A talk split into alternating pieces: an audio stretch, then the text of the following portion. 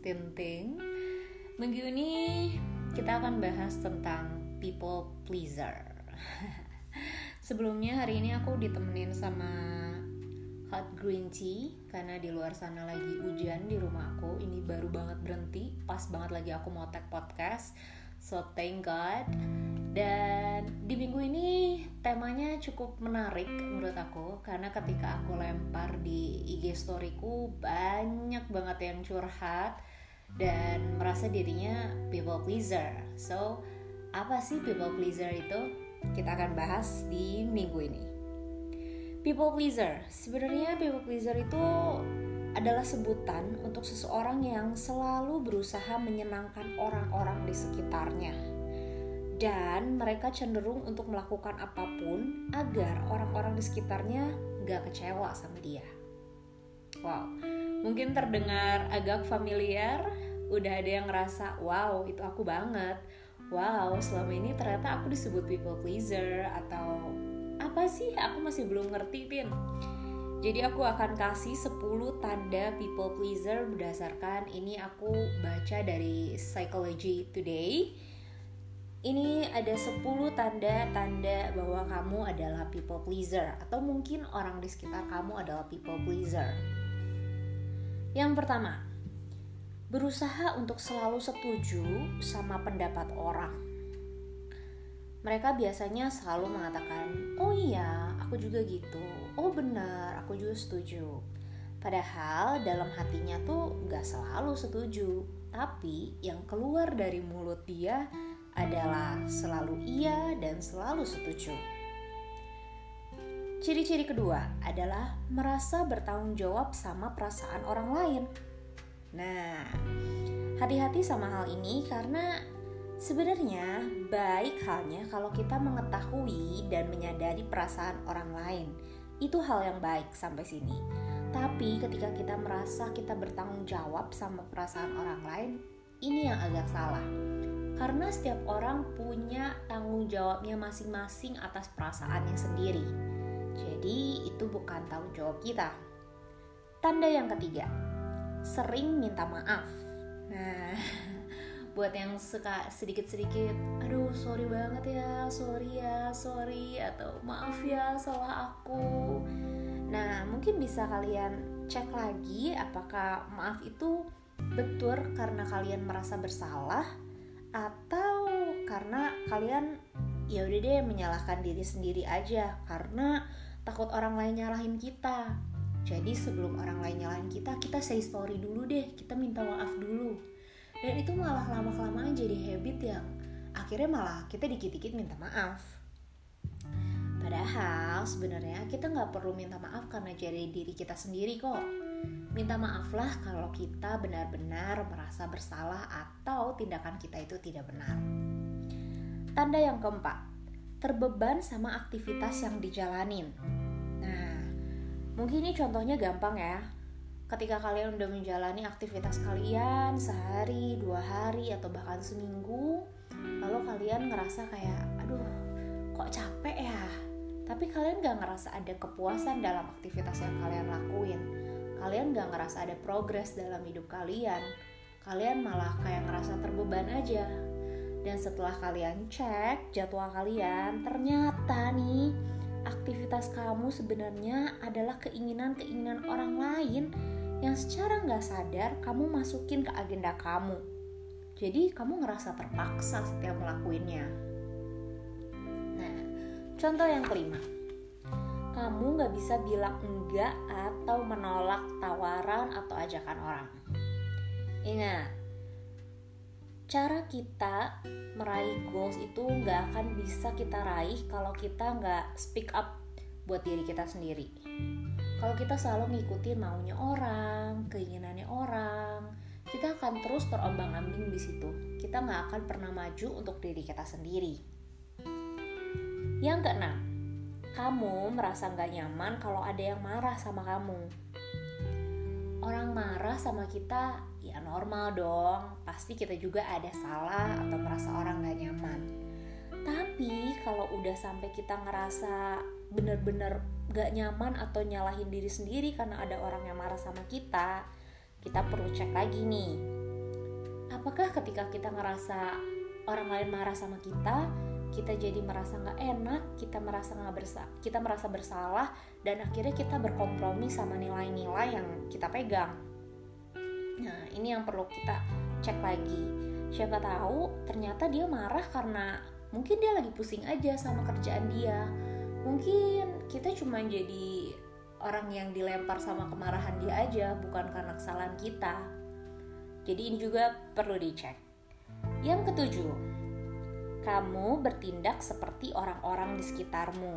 Nah, ini biasanya kelihatannya pas zaman-zaman sekolah deh. Kalau nggak sekolah kuliah, biasanya ada teman-teman yang copycat. Jadi suka ngikutin atau latah.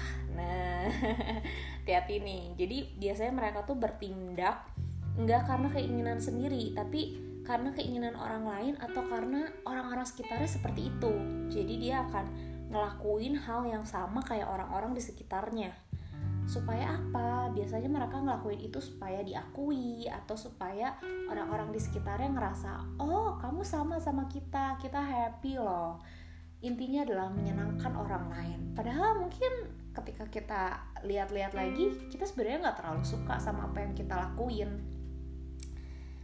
Atau ciri lainnya adalah kita nggak bisa nentuin keinginan atau ketidaksukaan kita sendiri. Misalnya contohnya ada teman-teman kita suka banget sama makanan Jepang ya. Terus kita karena ngerasa aneh sendiri kayak kok aku nggak suka ya? Tapi karena kita nggak sadar biasanya people pleaser itu dia nggak sadar sama sama tindakan dia dan semuanya tuh digerakkan dalam kayak langsung aja gitu di alam bawah sadar nggak sengaja gitu nah mereka tuh biasanya nggak sadar dan dia kayak ya udah lu makan apa? Oh makan sushi. Ayo ayo ayo makan apa? Makan ramen. Ayo ayo ayo. Tapi ternyata ketika dia makan tuh dia nggak enjoy. Dia kayak ini apaan sih amis-amis gini? Atau ini apaan sih wasabi warnanya hijau tapi pedes aneh banget misalnya kayak gitu ya. Tapi karena orang-orang di sekitar yang ngelakuin hal itu dan mereka happy ketika mereka ke restoran bareng-bareng karena kesukaan mereka sama orang ini pun akhirnya ngikutin. Padahal sebenarnya dia nggak suka. Nah jadi dia agak bingung nih antara kesukaan dia apa sebenarnya sama ketidaksukaan dia apa tapi karena dia mengutamakan kesenangan orang lain dia jadi kayak ya udah ikutan aja. Nah ini hati-hati. Nah terus atau contoh lainnya oh bukan contoh lainnya ini adalah nah ini adalah studi yang menunjukkan bahwa kalau sifat people pleaser itu sebenarnya bisa self destructive atau merusak atau menghancurkan diri sendiri. Jadi karena kita nggak bisa bedain kesukaan kita atau misalnya ketidaksukaan kita sama sesuatu dan kita ikut-ikutan sama orang kita tuh menghancurin diri kita sendiri. Jadi kita nggak tahu diri kita tuh sebenarnya apa siapa dan gimana sih. Jadi kita kayak kayak bayang-bayang orang aja gitu ketika kita main sama kelompok A kita sama kayak kelompok A. Ketika kita main sama kelompok B kita sama kayak kelompok B. Ketika kita jadi kelompok C main sama kelompok C kita juga jadi kayak kelompok C. Dan kita kita tuh nggak tahu diri kita tuh sebenarnya siapa dan sebenarnya kita tuh kayak gimana sih orangnya. Karena kebiasaan ngikutin itu tadi. Nah ciri kedelapan. Kamu perlu pujian untuk ngerasa oke okay, I'm feeling good nah ketika kamu ngerasa feeling good karena kamu harus dipuji atau ketika kamu nerima pujian ini juga kamu harus cek lagi. Karena sebenarnya self worth atau keberhargaan diri itu nggak berdasarkan validasi orang lain loh. Nah, kalian harus cek masing-masing ya. Contoh eh Tanda kesembilan dari people pleaser adalah berusaha keras untuk menghindari konflik. Nah, biasanya orang-orang yang kayak gini tuh uh, benar-benar berusaha hampir 100% akan menghindari konflik yang akan menyulit uh, yang menyulitkan kondisi dia dan sekitar sekitarnya gitu ya. Jadi biasanya contohnya gini deh. Contohnya ketika ada satu pasang perempuan dan laki-laki misalnya dia lagi ngantri ngantri di supermarket contohnya ketika dia ngantri uh, ada seorang ibu-ibu nyalip nih cut the line ya. Nyalip uh, nyalip udah pas nyalip karena si ibu ini buru-buru dia nyenggol pacar si cowoknya. Ketika nyenggol belanjaan si ibu malah jadi berantakan dan jatuh. Di saat itu ibu-ibu ini malah marah-marah. Dia bilang gimana sih? Kok mbaknya malah ngalangin saya jalan nabrak saya jadi barang belanjaan saya jatuh. Nah pacarnya ini kita anggap aja dia kita kasih contoh dia people pleaser ya. Dia menghindari konflik dan akhirnya walaupun dia tahu pacarnya nggak salah orang pacarnya lagi ngantri diem-diem aja yang buru-buru dan nabrak adalah ibunya tapi karena dia balik lagi adalah people pleaser dan menghindari konflik akhirnya dia bilang bu mohon maaf kita yang salah kita yang ngalahin ngalangin ibu. Terus dia bantuin ibunya beres-beres. That's it. Kalian bayangin deh perasaan ceweknya kayak apa. Dia disalahin tapi sebenarnya bukan salah dia. Dan pacar ya karena pacarnya people pleaser dia nggak mau dia menghindari konflik dan dia nggak mau ada uh, keributan di sana. Padahal kayak tinggal jelasin aja gitu ya. Dia akhirnya bikin pacarnya jadi kayak kok kamu gitu sih bukannya belain aku? Nah sifat ini yang jadi bikin si people pleaser itu jadi bumerang buat dia sendiri karena dia jadi nggak bisa ngebelain hal-hal atau orang-orang yang sebenarnya dia percaya atau dia sayangi. Karena apa? Karena dia menghindari konflik. Ini harus hati-hati banget. Dan yang terakhir tanda people pleaser yang ke-10 adalah kamu nggak mau mengakui perasaan kamu saat terluka. Nah jeng jeng jeng jeng aku minum dulu ya. Jadi biasanya uh, people pleaser itu dia mukanya sama aja. Lagi dia happy dia senyum dia sedih dia senyum dia ngerasa terpojok dia senyum. Ketika dia ngerasa bingung dia senyum. Jadi mukanya tuh datar senyum aja gitu. Karena dia tidak terbiasa atau dia tidak mau mengungkapkan perasaan dia ketika dia ngerasa terluka atau dia ngerasain um, yang negative feelings ya. Negative feelings di sini dalam artian sedih marah kesel nggak setuju atau dia ngerasa terluka dia nggak bisa uh, express itu. Dan ini yang kembali akan backfire orang itu atau akan jadi bumerang untuk people pleaser itu sendiri dalam sebuah hubungan. Karena apa? Karena kalian bayangin ya kalian punya punya pertemanan atau punya pasangan ketika kalian gak bisa ekspresiin perasaan-perasaan negatif tersebut teman kamu atau pasangan kamu akan melihat diri kamu sebagai orang yang selalu baik-baik saja, selalu oke-oke aja, dan dia jadi nggak mengenal diri kamu seutuhnya. Dan ini yang lama-lama akan bikin teman kamu atau pasangan kamu jadi nggak akan pernah tahu perasaan kamu sebenarnya. Akibatnya apa?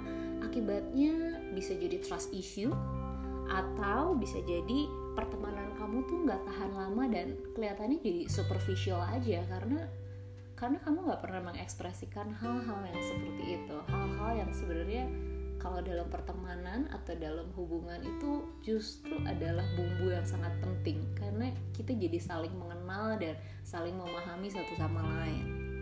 Nah itu 10 tanda-tanda seorang people pleaser. Nah, pertanyaannya nih, kenapa sih people pleaser itu bisa terbentuk atau bisa terjadi sama seseorang? Biasanya nih, people pleaser itu terjadi karena yang paling utama adalah pola asuh, pola asuh di keluarga. Biasanya orang tuanya tuh selalu expect anaknya selalu baik, selalu penurut, selalu uh, iya iya aja, nggak pernah membantah, nggak pernah mempertanyakan sesuatu, nggak kritis. Jadi anak ini tuh terbiasa untuk kayak mengiyakan apa pun yang orang tuanya bicarakan dan orang tuanya juga selalu ngerasa anaknya harus jadi yang baik, penurut, pokoknya good boy atau good girl banget gitu. Nah, lama kelamaan ini akan terbawa ke uh, tahap dewasa dan bikin orang ini juga ketika dia berkomunikasi dan ketemu sama lingkungan baru dia akan merasa okay, karena gue udah terbiasa terlihat baik dan uh, good boy atau good girl di keluarga gue juga pengen terlihat baik di lingkungannya. So dia lama-lama jadi people pleaser. Atau ada juga uh, dari pengalaman pengalaman pribadi. Jadi dulu mungkin ada penolakan karena karena uh, dia melawan atau dia nggak setuju sama orang gitu ya. Atau dia ngerasa nggak diakuin kalau nggak setuju sama orang. Itu juga bisa nah sekarang kalau misalnya nih Tin aku people pleaser atau mungkin temanku people pleaser atau mungkin pasanganku people pleaser gimana ya supaya aku atau mereka itu terbebas dari people pleaser ini? Oke okay, di sini aku akan listing 7 uh, hal yang bisa bantu kamu untuk get out dari people pleasing ini.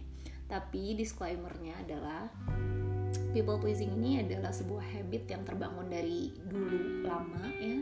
Jadi nggak bisa kamu dalam sehari oke okay, aku mau quit jadi people pleaser so besok aku nggak jadi people pleaser lagi. Nggak bisa. Ini adalah sebuah perjalanan journey kamu dengan diri kamu sendiri so don't expect it, it will be fast atau cepet banget gitu berubahnya. Enggak ini akan bertahap. Jadi tahap pertama. Yang pertama bangun kesadaran atas tindakan kita.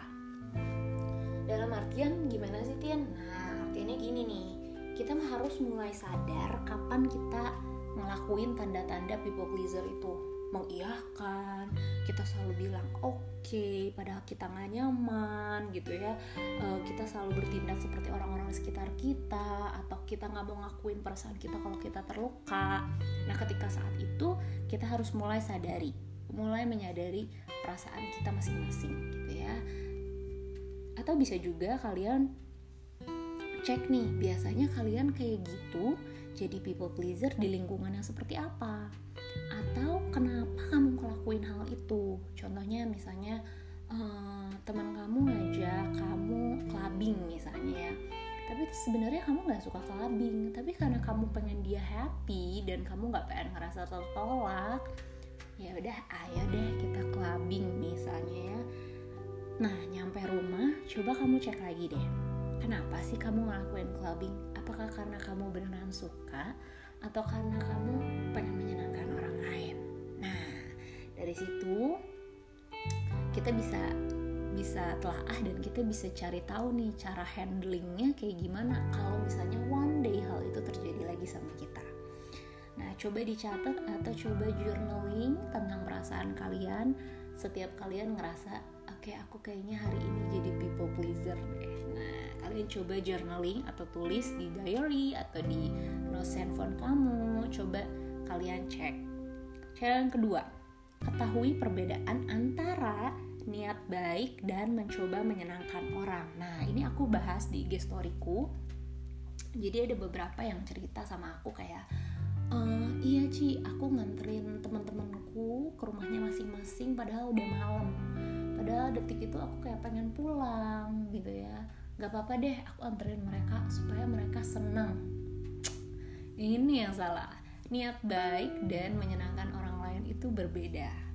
Niat baik kalau misalnya aku ada di posisi kamu di posisi itu aku akan lihat kondisinya. Apakah teman-temanku sebenarnya bisa pulang sendiri atau bisa dijemput ya atau bisa ikut nebeng temen yang sejalan apakah memang betul aku harus nganterin sendiri satu-satu padahal udah malam? Jadi itu harus dicek lagi. Jadi jangan sampai kalau kamu ngelakuin sesuatu itu hanya karena untuk menyenangkan orang lain. Bedain hal itu. Nah yang ketiga coba cari tahu kenapa kamu bisa jadi people pleaser. Ya aku tadi bilang apakah kamu karena um, pola asuh? Atau mungkin kamu pernah ngerasa ditolak? Atau kamu um, ada juga yang karena dia dari kecil tuh terbiasa dibilang duh kamu tuh dewasa banget ya. Kayak bantuin orang tua tanpa disuruh. Terus kamu sekolahnya juga pinter padahal nggak pernah di eh, nggak uh, pernah diolesin gitu ya. Terus kamu helpful banget sih selalu bantuin adiknya belajar gitu ya tanpa disuruh. Dan dia ngerasa saat itu ngerasa dirinya berharga. Self worth itu wow banget gitu. Padahal mungkin saat itu adalah tindakan yang memang seharusnya dilakukan seorang pelajar dan seorang anak gitu ya. Nah itu harus dicek juga kenapa kamu bisa jadi people pleaser? Mungkin alasannya berbeda dari yang aku sebutkan. Coba kalian cari tahu. Yang keempat perhatikan jika kamu lagi merasa buruk atau lagi ah, not feeling so good. Nitin misalnya gitu ya. Uh, kalian coba cek pas lagi kamu ngerasa merah atau kamu ngerasa kesel atau ngerasa duh capek sendiri nih gitu ya. Cari tahu apa sih uh, penyebabnya. Apakah kamu ngerasa hal-hal tersebut karena kamu abis ngelakuin hal-hal yang dilakuin people pleaser? Nah coba dicek. Kamu capek sendiri karena ingin menyenangkan orang lain atau kamu marah sama diri sendiri atau overwhelmed karena kamu selalu mengiyakan ajakan orang. Coba dicek lagi. Nah terus yang kelima adalah jangan takut untuk jadi egois. Wah kok ngajarinnya nggak benar? Bukan bukan bukan bukan. Di sini yang mau aku uh, highlight adalah kalian coba berpikir secara logis saat dihadapkan dengan kebutuhan orang lain dan diri sendiri coba cek kemampuan kita dalam membantu orang lain. Coba cek kapasitas kita dalam membantu orang lain. Apakah benar di situ? Apakah sebenarnya um, kita mestinya ngelakuin kewajiban kita dulu baru kita bantu orang lain? Coba cek dari sana dan jangan ngerasa diri egois. Karena kita semua balik lagi kita semua itu punya rasa tanggung jawab masing-masing terhadap diri sendiri. Mungkin kita saat itu nggak bisa bantuin teman kita tapi ada teman teman lain atau teman kita yang lain yang bisa bantuin dia. So coba cari option lain dan jangan ngerasa bahwa diri kamu bertanggung jawab sepenuhnya sama perasaan orang lain atau keadaan orang lain saat mereka meminta tolong. Oke? Okay? dan yang keenam. Nah people pleaser kebanyakan bisa jadi uh, sasaran empuk buat jadi uh, target jadi mereka tuh biasanya kalau people pleaser kelihatannya karena dia selalu mengiyakan selalu iya-iya aja selalu terlihat baik-baik aja selalu pasang muka yang sama yang happy atau yang ya udah dia mukanya datar aja segitu mereka biasanya biasanya punya postur tubuh yang uh, merasa kecil atau mereka biasanya membungkuk atau mereka biasanya terlihat patuh. Nah, ini yang bikin people pleaser jadi sasaran bully. Dan kita nggak mau dong. Padahal niat kita adalah bikin orang lain happy tapi malah kita jadi dibully atau orang lain ngerasa annoying sama keberadaan kita. Nah kalau misalnya kalian salah satu dari mereka yang seperti ini yang postur tubuhnya terlihat uh, mudah dibully atau dalam artian postur tubuhnya kerasa gak pede, ngerasa kecil, ngebungkuk gitu ya, selalu patuh lihatnya ke bawah, gak berani menyuarakan pendapat misalnya seperti itu ya. Coba kalian uh, stand tall, kalian coba starting dari hari ini berdiri tegak, kalian tarik nafas, terus kalian ulangi itu terus menerus dan kalian harus uh, cek sama diri kalian sendiri apa penyebab kalian bisa jadi people pleaser kalian mulai journaling dan kalian juga bisa mulai bangun kepercayaan diri kamu dari hal-hal tersebut. Yang terakhir, banget karena aku bukan profesional di sini, aku cuman bagiin apa yang aku pelajari dan apa yang aku tahu dan apa yang aku dengar dari teman-teman semua yang curhat ke aku. Yang terakhir adalah ketika kamu butuh bantuan, nggak ada yang bisa bantu kamu atau nggak ada yang support kamu secara lingkungan kamu bisa cari bantuan secara profesional ke psikolog gitu ya jadi ketika kalian nggak punya teman atau orang yang kalian percayai ketika kalian mau belajar untuk uh, ngomongin perasaan kalian yang ketika kalian lagi sedih atau marah atau apa kalian bisa cari bantuan profesional. So sampai sini episode kelima tentang people pleaser kali ini. Semoga membantu buat kalian dan buat kalian di luar sana yang punya permasalahan ini don't worry. Pelan-pelan aja kenali diri coba untuk cek di kalian masing-masing dan ya happy happy terus kalian semua dan sehat terus. And see you guys around. Bye